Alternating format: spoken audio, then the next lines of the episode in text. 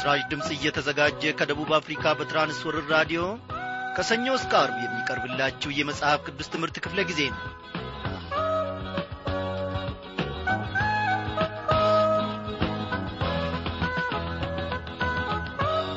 ክቡራን አድማጮቼ እንደምን አመሻችሁ የእግዚአብሔር ፈቃዱ ሆኖ ባለፈው ክፍለ ጊዜ እንደ ተቀጣጠርነው በዚህ በራዲዮ ሞገድ አማካኝነት ዛሬ አንድ ላይ ልንሆን ይችለናል።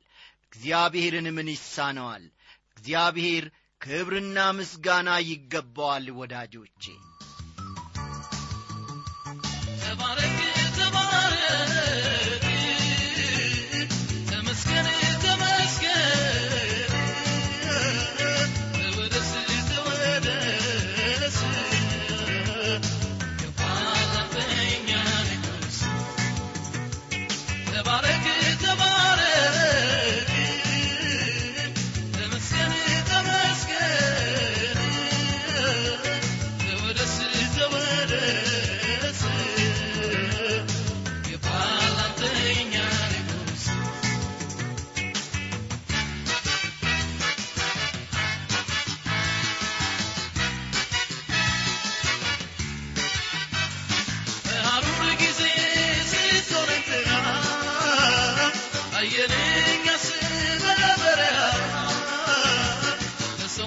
ማይቻለው እርሱ ችሎ ቆመን ጌታ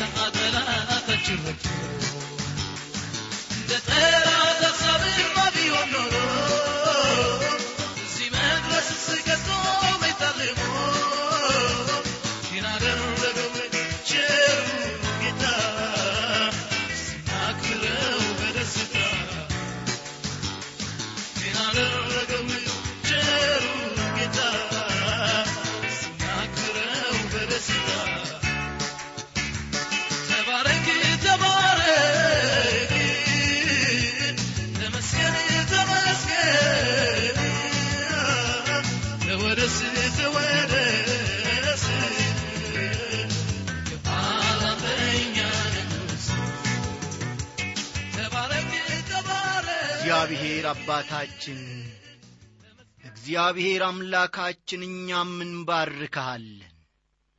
ተመስገንልን ጌታ ሆይ።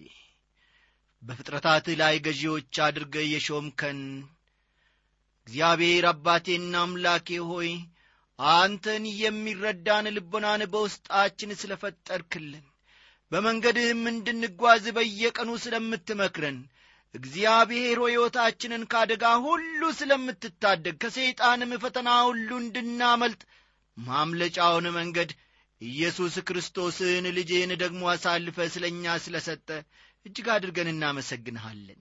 በዚህች ምሽት ከአብርሃም ሕይወት እግዚአብሔር አምላካችን ሆይ እነሆ ከወትሮ በበለጠ ሁኔታ ደግሞ ዛሬ ድንቅን ነገር ማየት እንድንችል አቤቱ አባታችን ወይም የመንፈስ ዐይኖቻችንን እንድታበራልን እንደ ተማርነውም ደግሞ እንድንኖርል። እግዚአብሔር ሆይ የእምነት ጉልበታችንን የእምነት ቁርጭምጭሚቶቻችንን ሁሉ እንድታጸናልን እንለምንሃለን። እግዚአብሔር ይህንን ሁሉ ደግሞ በጌታ መንፈስ ቅዱስ ኖ ሁሉንም ገላልጠ ስለምታደርግ ክብር ለስሜ ይሁን እንላለን። በጌታ በኢየሱስ ክርስቶስ ባከበርከው በአንድ ልጅ ስም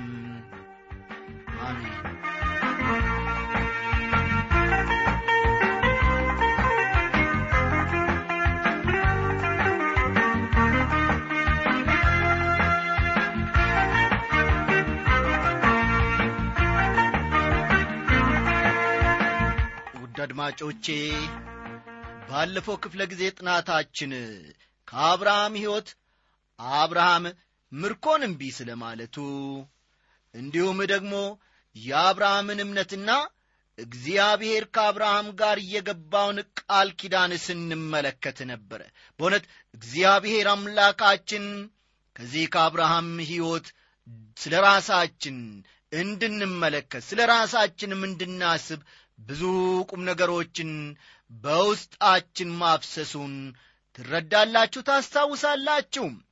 አዎ አብርሃም እግዚአብሔር መሥዋዕት እንዲያዘጋጅ አዞት እንደነበረ አብርሃም መሥዋዕቱንም እንደ ታዘዘ ሁሉ ካዘጋጀ በኋላ እግዚአብሔርን በመጠባበቅ ላይ እያለ አሞራዎችና ጭልፊቶች ሥጋውን አይቶ ሊበሉ ስለ መውረዳቸው አብርሃም ግን አሞራዎቹ ሥጋውን መንትፎ እንዳይበሉ እንዳባረራቸው እንደ ተከላከላቸውም መመልከታችንን ታስታውሳላችሁ።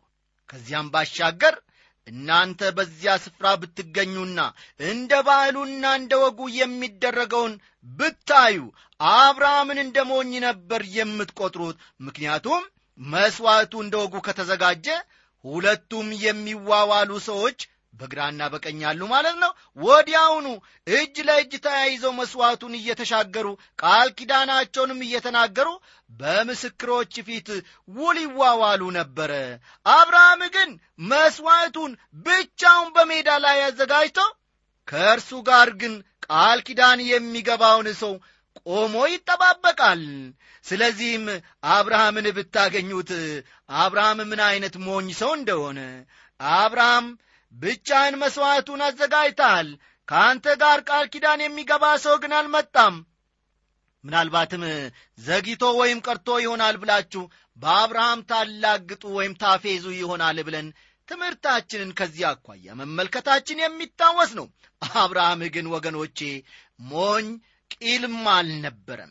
አብርሃም ለእኔና ለእናንተ ፌዝና ቀልድ ሲመልስ ምን ይላል? ሳይሸነፍ በፍጹም አይ እናንተ ሞኞች በፍጹም እርሱ እንኳን ሊቀይር ሊዘገይም አይችልም።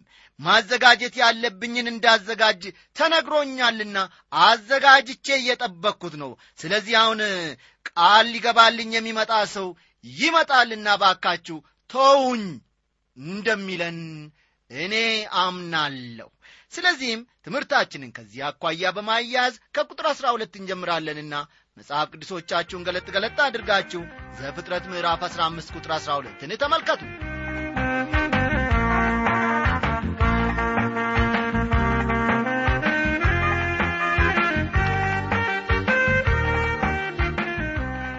ውድ አድማጮቼ እስቲ በዐይነ ህሊናችሁ አብርሃም መሥዋዕቱን በሜዳ ውስጥ አዘጋጅቶ ብቻውን ቆሞ ቃል ኪዳን የሚገባለትን ሰው ሲጠባበቅ ተመልከቱት እስቲ። አዎ እንዲህ ይላል ቁጥር አሥራ ሁለት። ፀሐይም በገባች ጊዜ በአብርሃም ከባድ እንቅልፍ መጣበት። እነሆም ድንጋጤና ታላቅ ጨለማ ወደቀበት ይላል። አብርሃም ቀኑን ሙሉ ቃል ኪዳን የሚገባለትን ሰው ሲጠባበቅ ቆይቶ ከመድከሙ ብዛት የተኛ እንቅልፍም የያዘው ሰው ይመስላል አብርሃም በእንቅልፍ ተሸንፎ በመሬት ላይ ወደቀ። እግዚአብሔር ከእርሱ ጋር ቃል ኪዳን እንደሚያደርግ ነግሮት አሁን ግን በእንቅልፍ እንዲሸነፍና እንዲወድቅ ማድረጉ እንግዳ ነገር ሊሆን ይችላል። ነገር ግን ይህ ያልተለመደ ቃል ኪዳን ነበር። እግዚአብሔር በመሥዋዕቱ መካከል ያልፍ ነበር። ምክንያቱም ለአብርሃም ሊያደርግለት ቃል የገባው እግዚአብሔር ብቻ ነውና አብርሃም ግን መሥዋዕቱን መሸጋገር አላስፈለገውም። እርሱ ለእግዚአብሔር በምላሹ የሚሰጠው ወይም የሚያደርገው ምንም ነገር የለምና። እግዚአብሔር ወገኖቼ ከእኔና ከእናንተ ምንም ነገር አይፈልግም። ነገር ግን አብርሃም እግዚአብሔርን አመነ ይህ ብቻ ነው በዚህ ቃል ኪዳን ውስጥ ማድረግ የቻለው አብርሃም። እግዚአብሔር ከዘጠኝ መቶ ዓመታት በኋላ ልጁን በላከ ጊዜ ያደረገው በትክክል ይህን ይመስል ነበረ እግዚአብሔር አብ ዓለምን ስለወደደ አንድያ ልጁን ሰጠ ልጁም ለእኔና ለእናንተ ኀጢአት ሲል ለመሞት ወደ ምድር ለመምጣት ተስማማ። በእርሱ የሚያምን ሁሉ የዘላለም ሕይወት እንጂ እንዳይጠፋ የሰው ልጅ ይሰቀል ዘንድ ይገባዋል የሚለው ቃል እውነተኛ ሆነ። ዮሐንስ 3 16ን ተመልከቱ። እግዚአብሔር እኔንና እናንተን ለማዳን ይህን ታላቅ ቃል ኪዳን ሲያደርግ እኛ በዚያ አልነበርንም። እግዚአብሔርና ልጁ ኢየሱስ ክርስቶስ ግን ነበሩ። ኢየሱስ ክርስቶስም ወደ መስቀሉ ሄደ። ለእኛ ሞተልን። እኛ በኀጢአት እንቅልፍ ውስጥ ሆነን ወድቀን ነበረ እንደ አብርሃም። ልብ በሉ። እኛ በኀጢአት እንቅልፍ ውስጥ ሆነን ወድቀን ነበር። አንዳችም ለእርሱ ቃል ኪዳን መግባት አንችልም ነበረ። አብርሃም ለእግዚአብሔር የገባው ቃል ኪዳን የለም።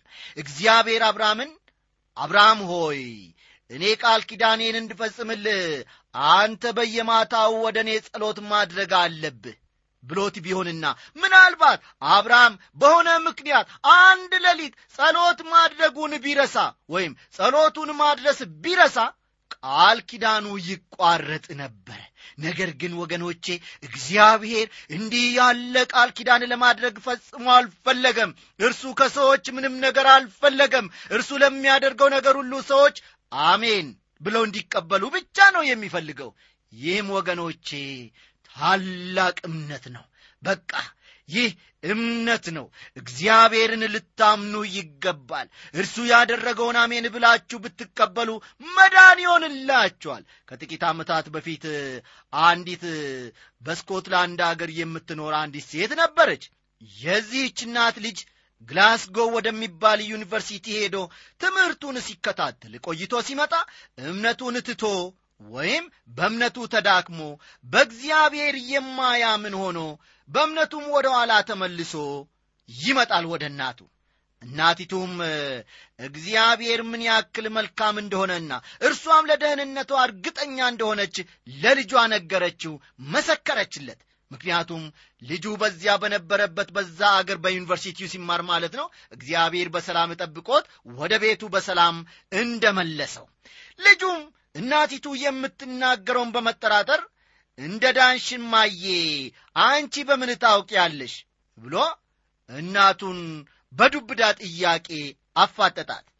አንቺ የአንቺም ነፍስ እጅግ ታላቅ በሆነው የሥነ ፍጥረት ዓለም ውስጥ እንደ ኢሚንት እንደ ትንሽ ነገር ነው። እግዚአብሔር አንቺን የሚያስታውስበት ወይም ጉዳዩ ሆኖ አንድ ታናሽ ነገር አንቺ የሆንሽውን ሊመለከት ሊያስብም አይችልም በማለት እያጣጣለ እምነቷንም ደግሞ እያኳሰሰ ይናገራት ጀመር ለእናቱ። እናቲቱም በልጇ ጥያቄ በመደናገጥ በልጇ ንግግርን በመደናገጥ ለልጇ ጥያቄ መልስ ስትሰጥና ቁርሱን ስታዘጋጅለት እንዲህ አለች። እንዴ ሰማ ልጄ አንተ እንደምታስበው እኔ ሳላስብ የቀረው አይምሰል። አሁን ዩኒቨርሲቲ ደርሰ ተምረ መምጣትህ እንዲያው እግዚአብሔርን ሊያስክድ የፈጠረን የታደገን እስከ ዛሬም ተንከባክቦ ያሳደገን አምላክን ሊያስክድ አይገባም። አዎ ምናልባት አንተ እንዳልከው የእኔ ነፍስ እንደ ታላቅ ነገር አትቆጠርም ይሆናል። በእግዚአብሔር ታላቅና ሰፊ ፍጥረታት አንጻር እኔ ስታይ ታናሽ ሰው ብመስልም እግዚአብሔር ግን አንተ እንዳልከው ሳይሆን ከጸባወቱ ከማደሪያው ያየኛል። እኔን ባያድነኝ እኔ የማጣው ተፈላጊነቴን ይሆናል። ይህ ደግሞ ታናሽ ነገር ነው። እርሱ ግን ታላቅ ነገር ይኸውም የእርሱን መልካም ስምና ተደማጭነቱን ያጣል። ምክንያቱም ነፍሴን እንደሚያድን ቃል ገብቶልኛልና ይህን ሊያደርግ ደግሞ ተስማምቶ ቃል ኪዳን ገብቶልኛል። በእርሱ የሚያምን የዘላለም ሕይወት እንዲያገኝ እንጂ እንዳይጠፋ ቃል ገብቶአልና ይህ አባባል ውሸትና ውድቅ ነው ስትለው ልጁ ለእናቱ የሚመልሰውን አጥቶ ወደ ጥንትምነቱ ወደ እግዚአብሔር መመልከት ጀመረ በልቡ። እማዬ አንቺ ያልሺው ነገር ትክክል ነው። እግዚአብሔር ለእኔም ቢሆን ቃል ገብቷል። አዎ እንደሚያድነኝ በእርሱ የሚያምን የዘላለም ሕይወት እንደሚያገኝ እንደማይጠፋ ቃል ገብቷልና ስለዚህ ነፍሴ በእርሱ ዘንድ ትታሰባለች እኔም በእርሱ ዘንድ እታወቃለሁ። እግዚአብሔር ላደረግኩት ነገር ይቅር እንደሚለኝም አምናለሁ በማለት ከእናቱ ጋር ተስማምቶ አብረው ተቃቀፉ። ወዳጆቼ እግዚአብሔር እኔና እናንተን ሊያድን ቃል ገብቶልናል። በእግዚአብሔር ፊት ይቺ እሚንት የሆነችው ነፍሳችን ትታሰባለች። እርሱ ምን ብሎናል በእኔ የሚያምን የዘላለም ሕይወት እንዲያገኝ እንጂ እንዳይጠፋ ብሎናልና እኔና እናንተ በእርሱ ፊት አንጠፋም ዘወትር እንታሰባለን። ሃሌሉያ! ታላላቆች ሊረሱን ይችላሉ ሹማምንቶች ሊረሱን ይችላሉ አለቆቻችን ሊዘነጉን ይችላሉ። አዎ ብዙ እጅግ ብዙ የሚዘነጉን ዘመዶችም ሊኖሩን ይችላሉ። እግዚአብሔር ግን እኔና እናንተን አዎ ፈጽሞ አይዘነጋንም። እግዚአብሔር እየተመሰገነ ይሁን። ቁጥር 13 አብርሃምንም አለው ዘርህ ለእርሱ ባልሆነች ምድር ስደተኞች እንዲሆኑ በእርግጥ ወቅ ባሪያዎች አድርገውም አራት መቶ ዓመት ያስጨንቋቸዋል ይላል። በእግዚአብሔር ቃል ውስጥ ወገኖቼ የዕብራውያን ሰዎች ሦስት ጊዜ በምርኮ ከምድራቸው እንደሚወሰዱ ትንቢት ተነግሯል። ይህ የመጀመሪያው ነው ዳግምም ከምርኮ ወደ ምድራቸው እንደሚመለሱም ተተንቢዋል ይህንንም አይተዋል። ወደ ባቢሎን በምርኮ ተወሰዱ። ከዚያም ተመለሱ። በሰባ ዓመት ምረት ደግሞ ኢየሩሳሌም ጠፋች። ለሦስተኛም ጊዜ ሕዝቡ ተበተነ። ከዚያም ሙሉ ለሙሉ አልተመለሱም። አሁን ያሉበት ሁኔታ ሙሉ ለሙሉ መመለሳቸውን አያሳይም።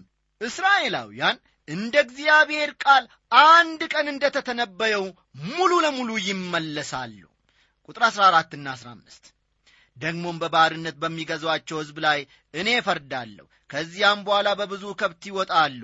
አንተ ግን ወደ አባቶች በሰላም ትሄዳለ በመልካም ሽምግልና ትቀበራለ ይለዋል የዕብራውያን ሰዎች ከግብፅ ምድር በብዙ ከብቶች ወጥተዋል ወገኖቼ። አብርሃም ግን ይህን አላየም እርሱ በመልካም ሽምግልና አልፏልና። ቁጥር 16 በአራተኛው ትውልድ ግን ወደዚህ ይመለሳሉ። የአሞራውያን ኀጢአት ገና አልተፈጸመምና ይላል። እግዚአብሔር አብርሃምን የሚለው እንዲህ ነው። እኔ አንተን በዚህ ምድር አላስቀምጥህም ምክንያቱም የአሞራውያንን ሕዝብ ስለምወድ ወደ እኔ ይመለሱ ዘንድ እድል ልሰጣቸው ወዳለሁ እግዚአብሔር አሞራውያን ወደ እርሱ ይመለሱ ዘንድ አራት መቶ ዓመት ታገሳቸው። ረጅም ዓመት አይደለም እንዴ ወገኖቼ? በእነዚህ ዓመታት ማለትም በአራት መቶ ዓመታት ወደ እግዚአብሔር የተመለሰችው አንዲት የከነአን ሴት ረአብ ብቻ ነበረች። እጅግ የሚገርም ነው። እግዚአብሔር አሞራውያን ወደ እርሱ ይመለሱ ዘንድ ለአራት መቶ ዓመታት ታክሷቸው አንዲትን ነፍስ ብቻ አገኘ እሷም ረአብ የምትባል ሴት።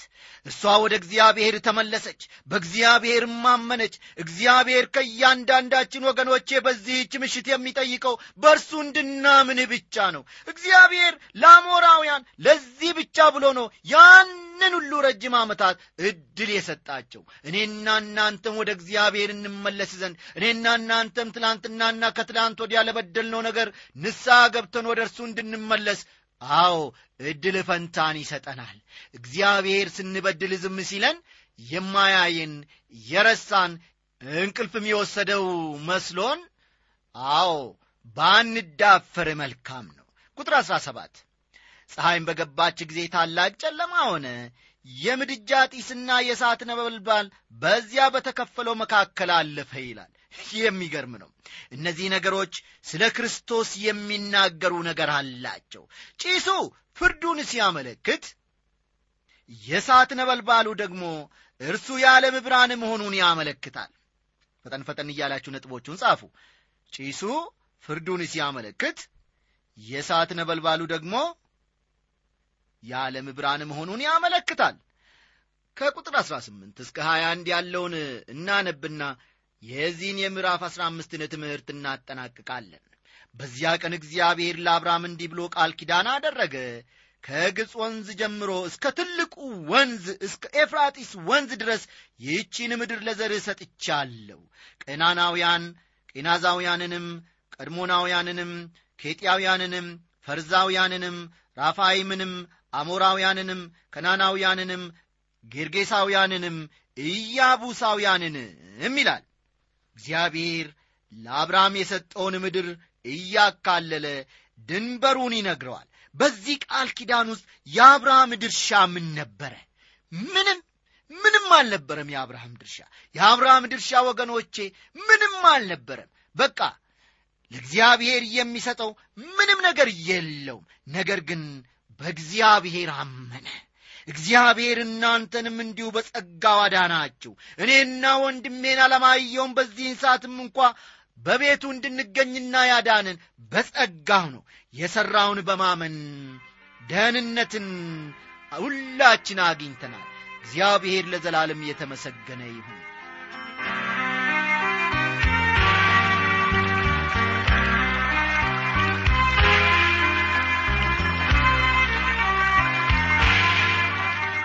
አድማጮቼ ወደዚህ ወደ ምዕራፍ አሥራ ስድስት ስንደርስ ይህ ምዕራፍ ከመጽሐፍ ቅዱስ ውስጥ እስቲ ተነስቶ ቢወጣ ቢሰረዝ ደስ እንደሚለኝ ልነግራችሁ ወዳለሁ በእውነት ነው የምላችሁ ይህ ኦሪት ዘፍጥረት ምዕራፍ 16 ከመጽሐፍ ቅዱስ ውስጥ ቢወጣ እኔ ደስ ይለኛል።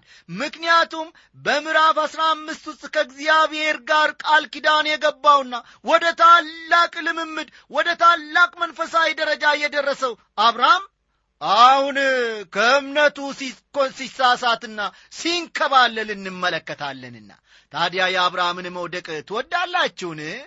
እኔ በፍጹም ልቤን ያሳዝነዋል። ስለዚህ ይህ ምዕራፍ አሥራ ስድስት የአብርሃምን ታሪክ ስለሚያጎድፈው አብርሃም አንድ ጊዜ በአንድ ደረጃ እነሆ እግዚአብሔር እያባበለው ሽሩሩ እያለው ወደ ታላቅ የእምነት ደረጃ ካመጣው በኋላ እንደገና ደግሞ ወደ ኋላ ሲንሸራተት እንመለከታለን። በእርግጥ እርሱ ፍጹም አይደለም። በምዕራፍ 16 በአጋርና በሶራ ምክንያት እምነቱ ሲፈተንና አብርሃም ሲሳሳት እንመለከታለን። በዚህ ክፍል የሁለቱንም ማለት የአብርሃምንና የሶራን አለማመን ወይም ከእምነት መሳሳት ከዚያም የተነሳ እስማኤል እንደተወለደ እናስተውላለን። ይህ በእውነት ካለፈው ምዕራፍ ታላቅ ልምምድ መውደቅ ነው። ሳነበው የማዝንበት ምዕራፍ ነው ወገኖቼ። ሶራ አብርሃምን ወደ አጋር እንዲገባ ጠየቀችው። እንዲህ ይላል ቁጥር አንድ የአብርሃም ሚስት ሶራ ግን ለአብርሃም ልጅ አልወለደችለትም ነበር ስሟ አጋር የተባለ ግብፃዊት ባሪያም ነበረቻት ይላል።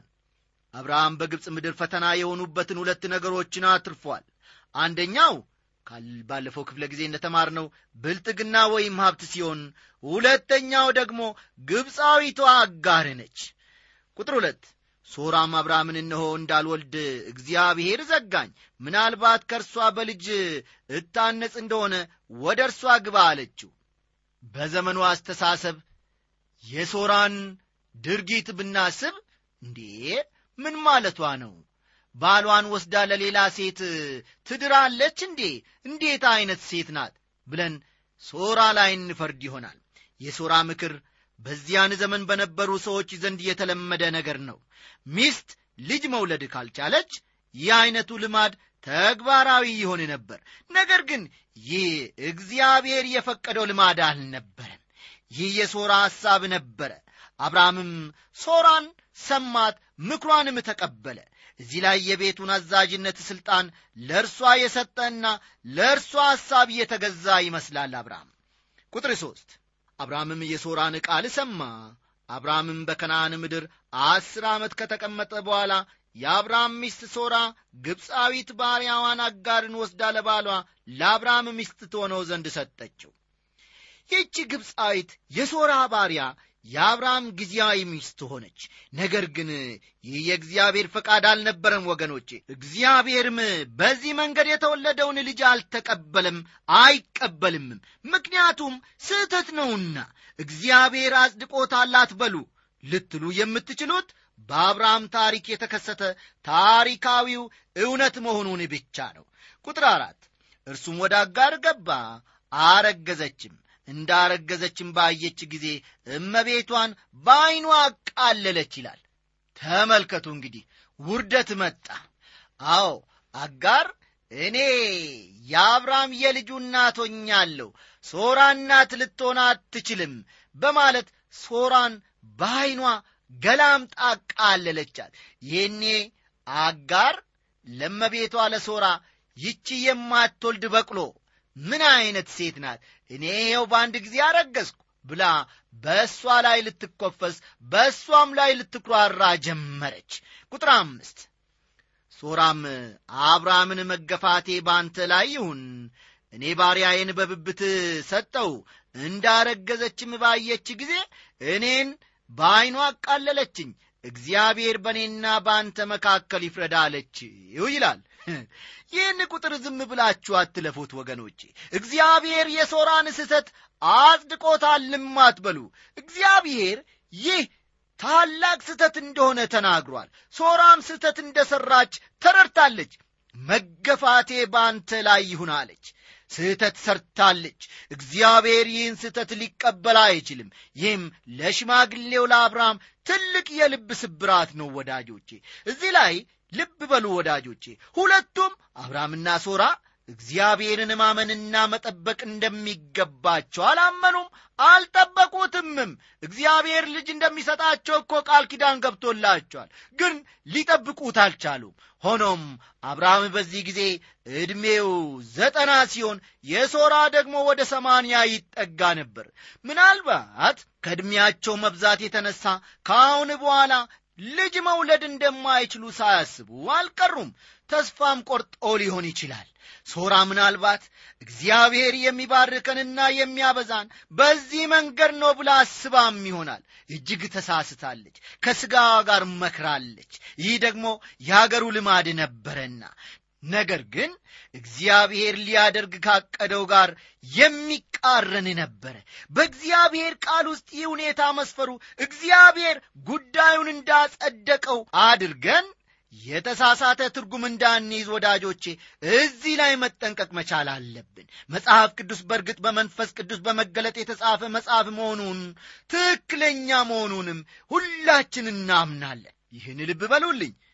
መጽሐፍ ቅዱስ በእርግጥ በመንፈስ ቅዱስ በመገለጥ የተጻፈ መጽሐፍ በመሆኑ ትክክለኛ መጽሐፍ ነው። ነገር ግን የእግዚአብሔር ፈቃድ ሳይሆኑ የተከናወኑ ነገሮችም ለታሪክ በውስጡ ተመዝግበው ይገኛሉ።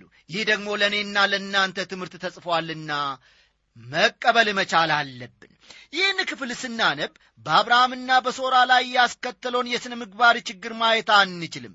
ምክንያቱም እነርሱ ያደጉት እንደዚህ ዐይነቱ ልማድ በሚዘወተርበት በውር ምድር ነበርና አስከፊው ነገር ግን እግዚአብሔርን አለማመናቸው ነው።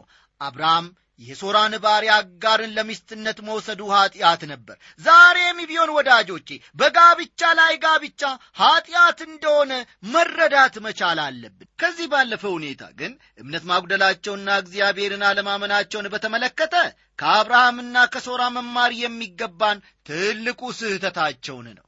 እግዚአብሔር ለእኔና ለእናንተ በዚህች ምሽት ያስተማረው ታላቅ ቁም ነገር አለ። ይህንን ቁም ነገር ደግሞ ተረድተን ለሌሎች እንድንተርፍ እግዚአብሔር የበረከት ሰዎች አድርገን ሳይታወቅን ኀጢአት ስሩን ሰዶ ሕይወታችንን ከእግዚአብሔር ሳይገነጥል ወደ እርሱ ዛሬውኑ እንመለስ። ኃጢአት ስሩን ሰዶ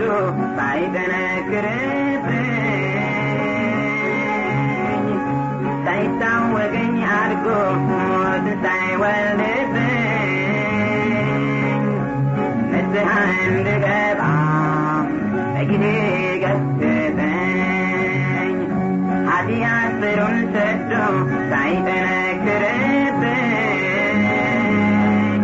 ሳይታወቀኝ አድጎ ሞት ሳይወልድብኝ ንስሐ እንድገባ በጊዜ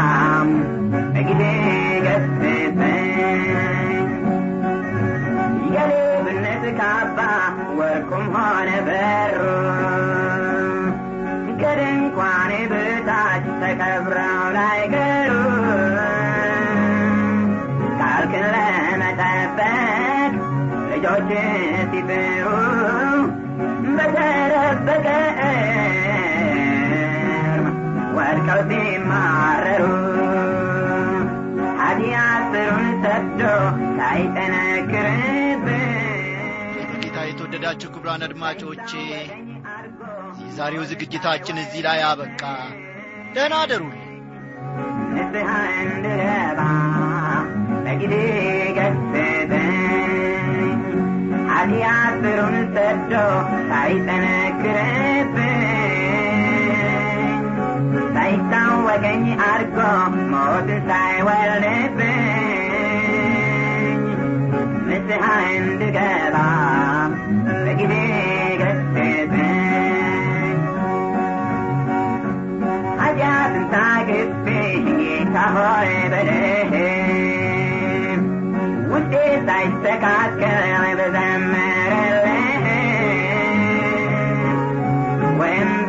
ሳላውቀው